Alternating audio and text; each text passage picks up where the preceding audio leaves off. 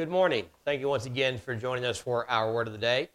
This morning we're going to be looking at three particular Psalms Psalm 16, Psalm 19, and probably the most famous psalm in the world, Psalm 23. So, starting off with Psalm 16, uh, we know that this psalm was written by David in a time of great trouble in his life. We don't know exactly what was going on, but David faced a lot of very difficult times. Uh, of course, he had to deal with the death of his son with Bathsheba. He had to deal with his one of his children raping his half sister. He had to deal with uh, another son killing that son because of what he did.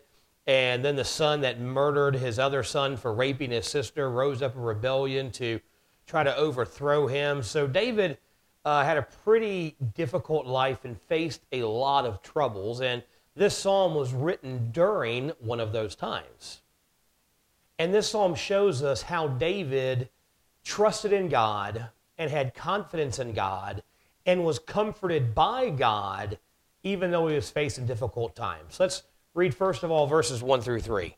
He says, Preserve me, O God, for in thee do I put my trust.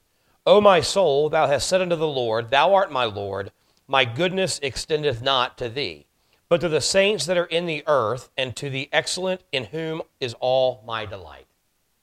David begins by telling us that even though he's, he's facing difficult times, he, he has his confidence where it needs to be. His confidence isn't in his circumstances or in his strength or in his abilities. His confidence is in God and God alone.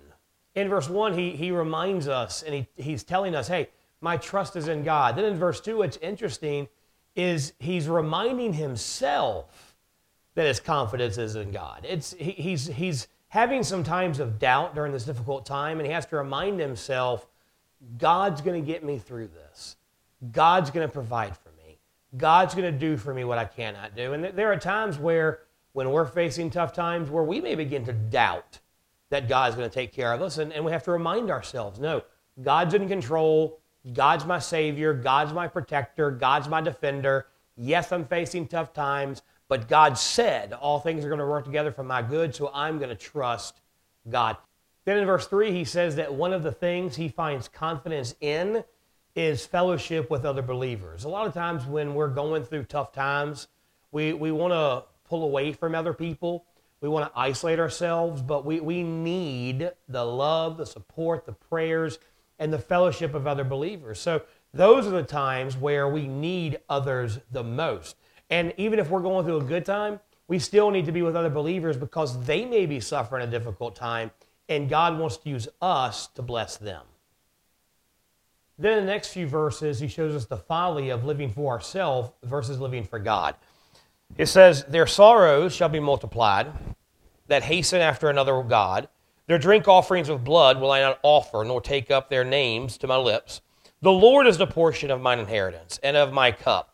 Thou maintainest my lot. The lines are fallen unto me in pleasant places. Yea, I have a goodly heritage. So he goes, Look, these, these people that are serving false idols, they're, they're never going to have the joy and the fulfillment that, that I have. And I, I have God. No matter what I'm facing, no matter what I'm going through, I have God. And so since I have God, I have a good heritage. I have a wonderful inheritance waiting for me. And that's what that literally means. He's saying, look, my life may be, going, maybe upside down right now. It may be in turmoil right now. It may be the worst it could ever possibly be right now, but I've got a great inheritance waiting for me in heaven. Then the next few verses, he, he tells us how God does for him what false idols or living for himself could never do. He says, I will bless the Lord who hath given me counsel. My reins also instruct me in the night seasons. I have set the Lord always before me because he is at my right hand I shall not be moved. He goes, Look, these are false idols. They're never going to comfort me. They're never going to give me the counsel I need. They're not going to be there for me when I need them, but God always will. No matter what I'm facing, God will always be right by my side. Then in the last few verses, he shows us the blessings that we get from finding our comfort and our strength and our sustaining power in God, even in tough times. He says, Therefore my heart is glad, and my glory rejoiceth. My flesh also shall rest in hope. For thou wilt not leave my soul in hell, neither wilt thou suffer my, thine Holy One to see corruption. Thou wilt show me the paths of life, and thy presence is fullness of joy, and at thy right hand are pleasures forevermore. He's, look, it's bad now, but it, it's, you're never going to leave me here. Even if it gets so bad I die, I get to spend eternity with you. And, you know, in the 10th, verse 10, he says, You will not suffer thine Holy One to see corruption. He's looking forward to the resurrection one day. He says, Look, my body may get sick, my body may die, but one day I'll be resurrected with a glorified body. And there's, there's nothing that can help me or comfort me or sustain me in tough times than walking with God. Then we come to Psalm number 19. And again, this is another Psalm of David, and it's, it's written to the choir director or the worship leader uh, during the time. It was a song that David had wrote to praise God. And look what Charles Spurgeon says about this psalm. He says, This psalm reflects more than any other the beauty and splendor of the Hebrew poetry found in the Psalms. Then William VanGemeren, he's a professor of Old Testament theology as well as Semitic or Jewish uh, writings. He says that this psalm is the greatest poem and the greatest lyrics ever written. Look how he opens this psalm. The heavens declare the glory of God, and the firmament showeth his handiwork. Day unto day uttereth speech, and night unto night showeth knowledge. There is no speech nor language where their voice is not heard. Their line is gone out through all the earth, and the, their words to the end of the world. In them hath he, he set the tabernacle for a sun. So David is telling us here that God uses nature and creation and everything we see to declare his glory. We can see God's glory in the beauty of a mountain. We can see God's glory in the glory and the beauty of the universe. You know, in our, our study as through the Bible, we looked at Genesis and we looked at creation. And God could have, in creation, just created the world, put kind of a, a black sheet around it, poked a bunch of holes, and made stars, but He didn't do that.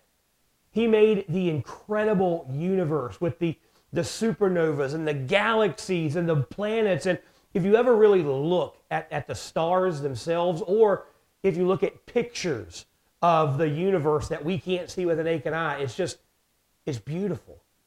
It's magnificent. It shows the glory of God. But he continues. Again, in verse 4, he says, Their line has gone out through all the earth, and their words in the end of the world. In them he, hath he set a tabernacle for the sun, which is as a bridegroom coming out of his chamber, and rejoicing as a strong man to run a race. His going forth is from the end of the heaven, and his circuit unto the ends of it and there is nothing hid from the heat thereof. So he says, not only does creation show the glory of God, but creation shows the power of God. You know, later on in the New Testament, we learn that Paul says that everything consists. And what he means there is everything is held together by God. Yes, the universe is glorious and it's wonderful and it's magnificent and it's beautiful, but it's very complex. It's very intricate with you know, all the galaxies having to stay in a, uh, the gravitational pull of each other and the, the universes and the, the, the solar systems having to revolve around their suns. And even think about our human body, the, the amount of things that have to go on every millisecond for us to, to stay alive, for our breath, our lungs to take in breath and take the oxygen and pump it through our body and you know keep us alive and our, our nervous system firing and all the things that have to happen every millisecond just so we can survive, God not only created that, but God sustains that. His nature, creation, shows his glory. Nature, creation, show his strength. That's the first place we should look for for the glory and strength of God. But then David begins to show us the second place we should look for these things. Verse number seven, it says, The law of the Lord is perfect, converting the soul the testimony of the Lord is sure, making wise the simple. The statutes of the Lord are right, rejoicing the heart. The commandments of the Lord are pure, enlightening the eyes. The fear of the Lord is clean, enduring forever. The judgments of the Lord are true and righteous altogether. So David says that not only do we see God's glory and God's power in creation and in everything, but we also see it in the Word of God. God's Word changes us. God's Word causes us to rejoice. God's Word gives us wisdom.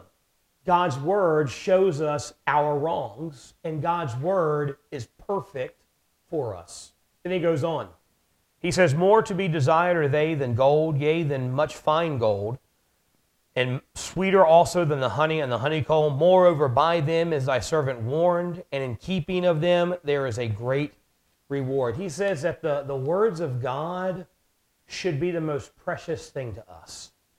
They should be the thing that we desire the most because they keep us safe, they give us blessings, they guide us and direct us. Because you should desire to have the Word of God more than you do even wealth or prosperity or success. And we say that we cherish the Bible, especially in America. You know, in our, in our culture in America, the Bible's everywhere. I mean, we, we all have, most people have copies, a physical copy like this one uh, of the Bible in their home. I have several. Uh, I have old, I've never thrown away a Bible. I have every Bible I've ever owned. Some of them are, are torn up with pages taped back in because they've been read so much and used so much. Some of them are more sentimental to me, so I kind of keep them away. Uh, but I have several copies of the scripture. But not only that, I can have access to the Bible on podcast. I can listen to the Bible. I can read the Bible on my phone. I can study the Bible on my computer. You know, we, we have so much access to the Word of God that I think we take it for granted. You know, there are other places that have no Word of God. You know, there are several hundred people groups that have no Word of God in their own language. There are other places like China where the Word of God is so rare. They have a copy in their language, but it's, it's hard to get, and it's so rare that they cherish it. I remember several years ago, I saw a video of some Chinese believers receiving a box of Bibles. And as soon as the box was open, they just dove in and grabbed that Bible, and you could see them weeping and hugging it and kissing it because they cherished it. Other places, they only have portions of the scripture, you know, a few pages they have to read and study, and those are precious to them. And here in our culture, in our country, we have so much of the Word of God, we take it for granted. And David says the Word of God is supposed to be the most precious thing in your life. Then look how David finishes the psalm. Who can understand his errors? Cleanse thou me from secret faults.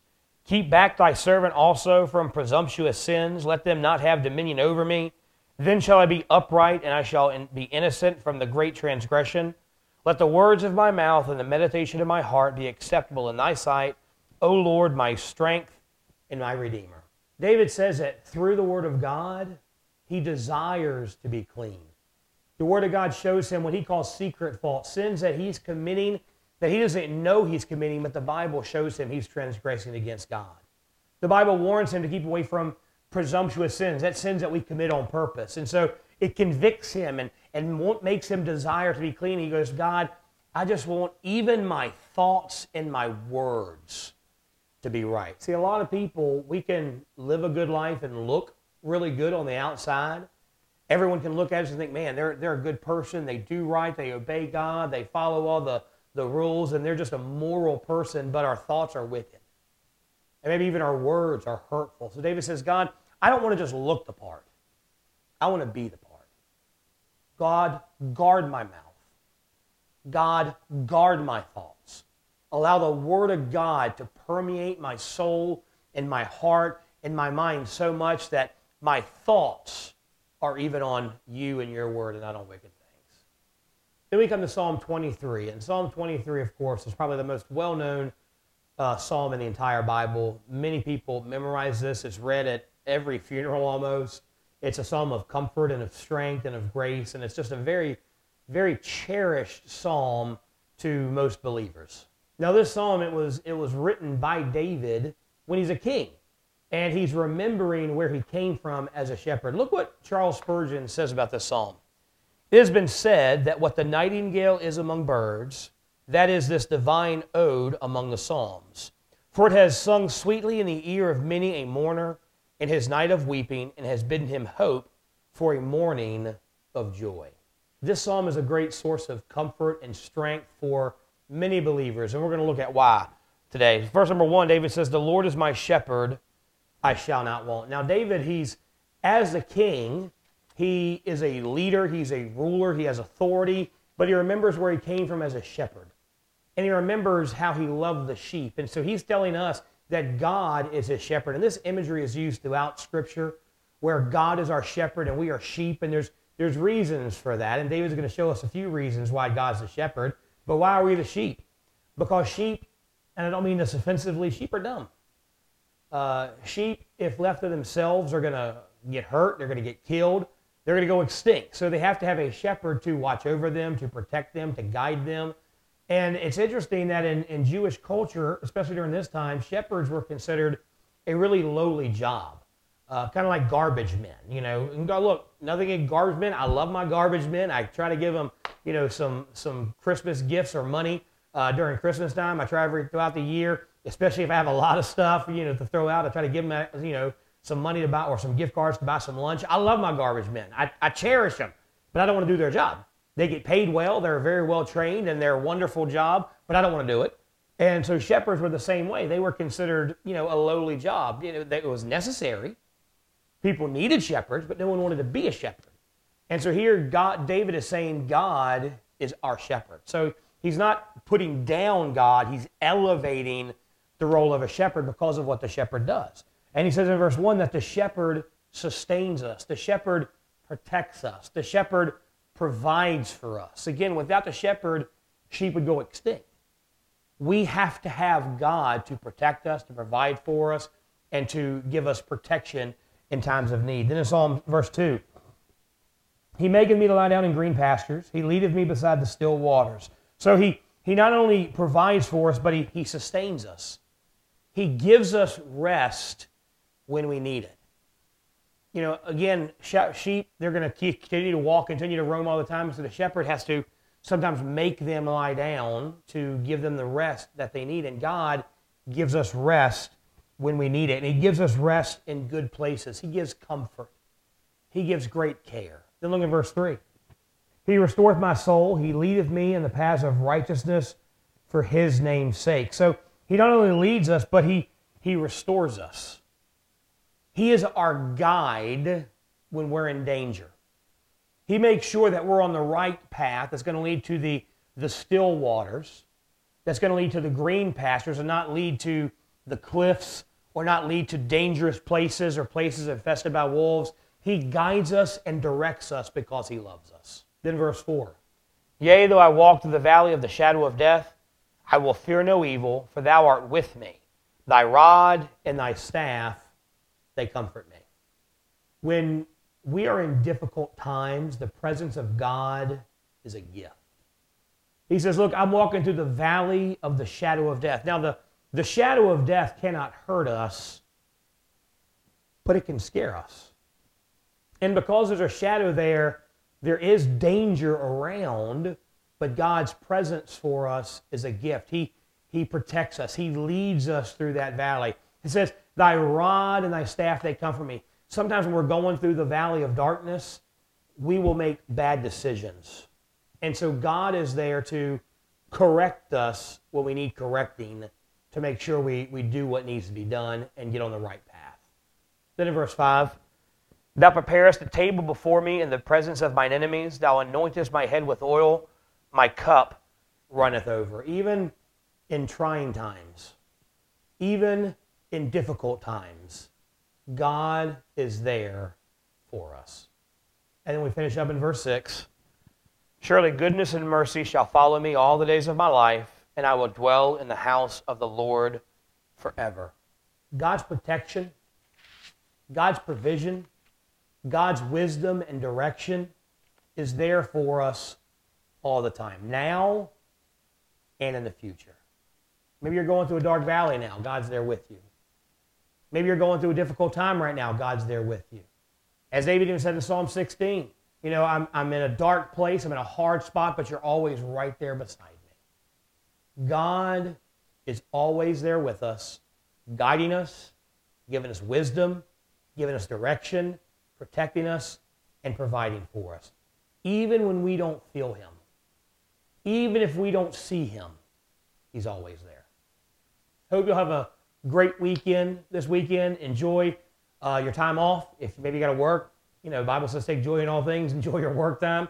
But I hope every one of you make a, a, an effort and a point to worship God this Sunday. In church, if your church is meeting, be there. Sing the songs of God.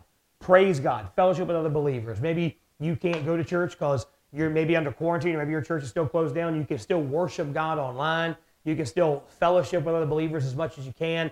Do what you can this weekend to worship and honor God. We're going to be back Monday morning. We're going to be back in the book of Job for a few days. So I hope you have a great weekend and I hope you have a blessed day.